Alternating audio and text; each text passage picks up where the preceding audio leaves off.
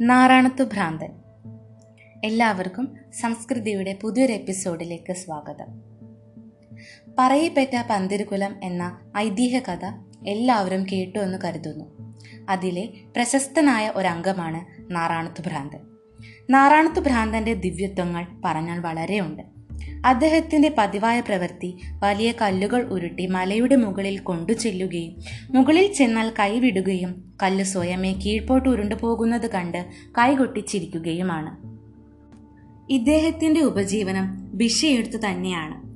കയ്യിൽ ഒരു ചെമ്പ് പാത്രവുമുണ്ട്.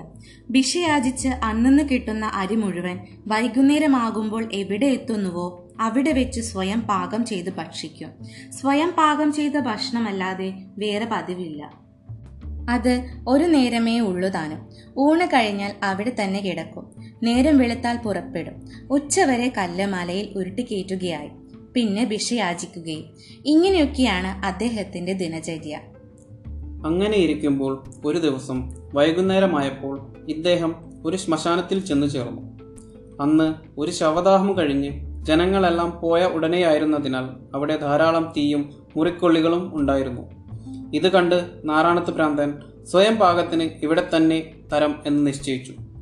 മൂന്ന് കല്ലുകളെടുത്ത് ശ്മശാനത്തിന്റെ ഒരറ്റത്തു തന്നെ അടുപ്പ് കൂട്ടി. അടുത്തുള്ള നദിയിൽ നിന്നും വെള്ളവും കൊണ്ടുവന്ന് അരിയും വെള്ളവും ഒരുമിച്ച് തന്നെ ആ ചെമ്പുപാത്രത്തിൽ അടുപ്പത്ത് വെച്ചു. കുറേ തീക്കനലും നീക്കിക്കൂട്ടി കുറേ കൊള്ളികളും പെറുക്കി അടുപ്പിലിട്ടു. ഇടതുകാലിന്മേൽ കുറച്ച് മന്തുള്ളതിനാൽ ആ കാലു വലിച്ച് അടുപ്പുകല്ലിന്മേൽ വെച്ച് തീയും കാഞ്ഞ് മൂളിപ്പാട്ടും പാടി കുറേശ്ശെ ഉറക്കവും തൂങ്ങിയാടി അങ്ങനെ അവിടെ തന്നെ ഇരുന്നു. മഞ്ഞുകാലമായതിനാൽ തീ കായാൻ നല്ല രസവുമുണ്ടായിരുന്നു അങ്ങനെ ഇരുന്നു നേരം ഒരു യാമം കഴിഞ്ഞപ്പോഴേക്കും ഭൂതപ്രേത പിശാചുക്കളോടുകൂടി ആർത്തു തിമിർത്ത് ചുടലഭദ്രകാളിയുടെ വരവായി. അവരുടെ അട്ടഹാസങ്ങളും അലർച്ചകളും ഒക്കെ കേട്ടിട്ടും നാറാണത്ത് ഭ്രാന്തന് ഒരു കുലുക്കവും ഉണ്ടായില്ല ഒരു ചുടലക്കാട്ടിൽ പണ്ടെങ്ങുമില്ലാത്ത വിധം ഒരു മനുഷ്യനിരിക്കുന്നത് കണ്ടിട്ട് ഭദ്രകാളി ഇപ്രകാരം ചോദിച്ചു ആരാണ് ഇവിടെ വന്നിരിക്കുന്നത്? വേഗത്തിൽ എണീറ്റ് പോകണം. നിങ്ങൾക്ക് കണ്ണില്ലേ? ഇവിടെ ഇരിക്കുന്നത് ആരാണെന്ന് കണ്ടുകൂടുന്നുണ്ടോ? ഞാനൊരു മനുഷ്യനാണ്. ഇപ്പോൾ പോകാൻ ഭാവവുമില്ല. ഞങ്ങൾ നിന്നെ പേടിപ്പിക്കും. എന്നാലൊന്ന് പരീക്ഷിച്ചു നോക്കുകയും ഞാൻ പേടിക്കുമോ എന്നറിയാമല്ലോ നാറാണത്ത് ഭ്രാന്തൻ പറഞ്ഞു. ഇതു കേട്ടപ്പോൾ ഭദ്രകാളിക്ക് കോപം സഹിക്കവയ്യാതായി അവർ തീക്കട്ട പോലെയിരിക്കുന്ന കണ്ണുകൾ തുറിച്ചുമിഴിച്ചും രക്തവർണമുള്ള നാവുകളെ വളച്ചു കടിച്ചും ചന്ദ്രക്കല പോലെയുള്ള വലിയ ദ്രംഷ്ടങ്ങളെയും പല്ലുകളെയും പുറത്തേക്ക് തള്ളിച്ചും വലിയ അട്ടഹാസത്തോടു കൂടിയും നാറാണത്ത് ഭ്രാന്തനെ പീഡിപ്പിക്കാനായിട്ട് അദ്ദേഹത്തിന്റെ നേരെ പാഞ്ഞു ചെന്നു.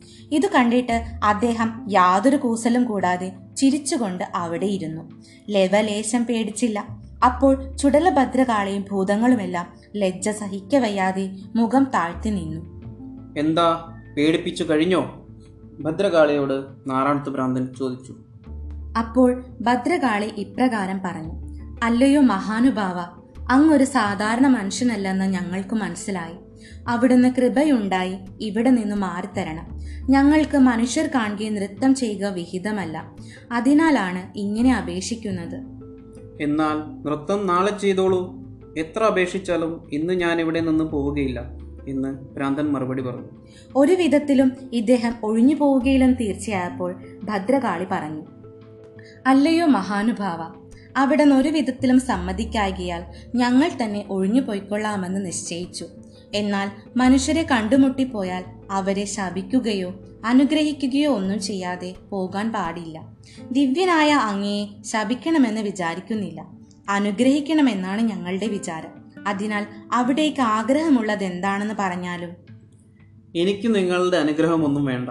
നിങ്ങൾ പോയിക്കൊള്ളി. എനിക്ക് ചോറ് കാലമായിരിക്കുന്നു. ഞാൻ ഉണ്ണട്ടെ. അയ്യോ അവിടെ നിന്ന് അങ്ങനെ പറയരുത്. ദയവ് ചെയ്ത് എന്തെങ്കിലും ഒരു വരം ഞങ്ങളോട് വാങ്ങണം. അല്ലാതെ ഞങ്ങൾക്ക് ഇവിടെ നിന്ന് പോകാൻ നിവൃത്തിയില്ല. നാശം ഉപദ്രവമായി തീർന്നല്ലോ. ആട്ടെ എന്നാൽ ഒരു വരം വാങ്ങിച്ചേക്കാം. ഞാൻ എന്ന് മരിക്കുമെന്ന് നിങ്ങൾക്കറിയാമോ? ഇനി മുപ്പത്താറ് സംവത്സരവും ആറു മാസവും പന്ത്രണ്ട് ദിവസവും അഞ്ച് നാഴികയും മൂന്ന് വിനാഴികയും കഴിയുമ്പോൾ മരിക്കും. എന്നാൽ അതുകൂടാതെ ഒരു ദിവസം കൂടി എനിക്ക് ജീവിച്ചിരുന്നാൽ കൊള്ളാമെന്നുണ്ട്. അനുഗ്രഹിക്കണം. അത് ഞങ്ങൾ വിചാരിച്ചാൽ കഴിയുകയില്ല. ഒരു ദിവസം എന്നല്ല ഒരു മാത്ര സമയം കൂടി ആയുസ് തരാൻ ഞങ്ങൾക്ക് ശക്തിയില്ല. എന്നാൽ അത് വേണ്ട. നിങ്ങൾ പറഞ്ഞതിന്റെ തലേ ദിവസം ഞാൻ മരിച്ചാലും മതി. അങ്ങനെ അനുഗ്രഹിക്കുവിൻ.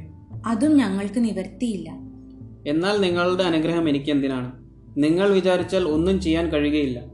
അതിനാലാണ് ആദ്യമേ എനിക്ക് നിങ്ങളുടെ അനുഗ്രഹം അനുഗ്രഹമൊന്നും വേണ്ടെന്ന് പറഞ്ഞത്. അവിടുന്ന് കൃപയുണ്ടായി ഞങ്ങൾ വിചാരിച്ചാൽ കഴിയുന്നതായ ഒരു വരത്തെ വരിക്കണം. ശരി. എന്റെ ഈ ഇടത്തെ കാലിന്മേലുള്ള മന്ത് വലത്തെ കാലിലാവാൻ അനുഗ്രഹിച്ചിട്ട് പോയിക്കൊള്ളുവിൻ. ഇത് കേട്ട് ചുടല ഭദ്രകാളിയും മറ്റും അപ്രകാരം അനുഗ്രഹിച്ചിട്ട് മറഞ്ഞുപോയി. നാറാണത്ത് ഭ്രാന്തൻ ഊണും കഴിച്ച് അവിടെ തന്നെ കിടന്നുറങ്ങി.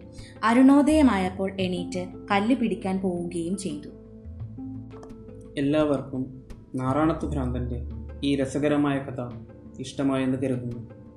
മറ്റൊരു കഥയുമായി വീണ്ടും കാണുന്നതുവരെ നന്ദി. നമസ്കാരം.